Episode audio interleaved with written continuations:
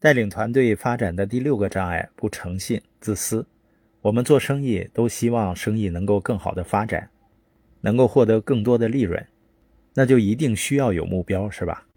更好的业绩、更大的发展，不是你人数够了或者能力够了才能达成目标，而是要先有目标。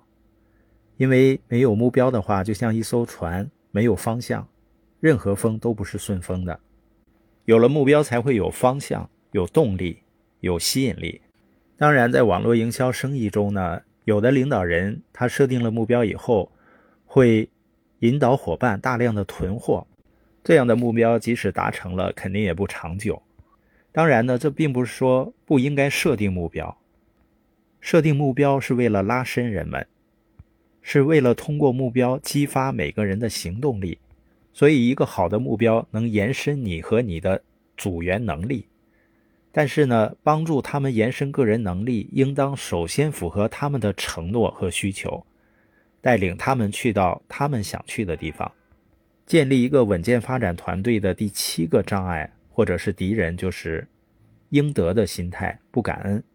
这个呢是社会的通病，很多人都觉得别人欠他们的，你是不是也这样呢？当你决定开始一个生意，发展没有你预期的那么顺利，你是不是就觉得这是公司的错，或者是生意推荐人的错？你是否等着别人来帮助你、支持你呢？当你得到帮助和支持的时候，是不是感谢他们？感恩也是一种态度啊。当我们得到很多的时候，我们容易感恩；当我们付出了努力，没有得到预期的结果，我们仍然要感恩。这个时候呢，我们就能吸引好事情发生了。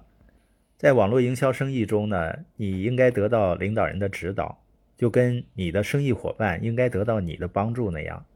但是呢，你要明白，你的领导人是在无偿的帮助你发展生意，建立你和你家人的资产，你可以享受丰盛人生，所以应该感谢领导人。如果是传统的生意，你得花很多的钱。才能获得向你的领导人给予你的建议，所以我们应该感谢。当你感谢的时候，你会发现你的生意伙伴也会感恩。相反，如果你整天抱怨你的领导人没为你做什么，什么事情都好像欠了你似的，甚至你不成功，生意发展有问题也是他们的错，你投入大量精力培养的组员也不会感恩你。我们如何对待领导人，生意伙伴就会如何对待我们。任何事情都会复制，态度也不例外的。所以每个人都要对自己的生意负责，感恩帮助自己的每一个人。这样，你不仅能建立一个好的生意，还能建立一个伟大的团队。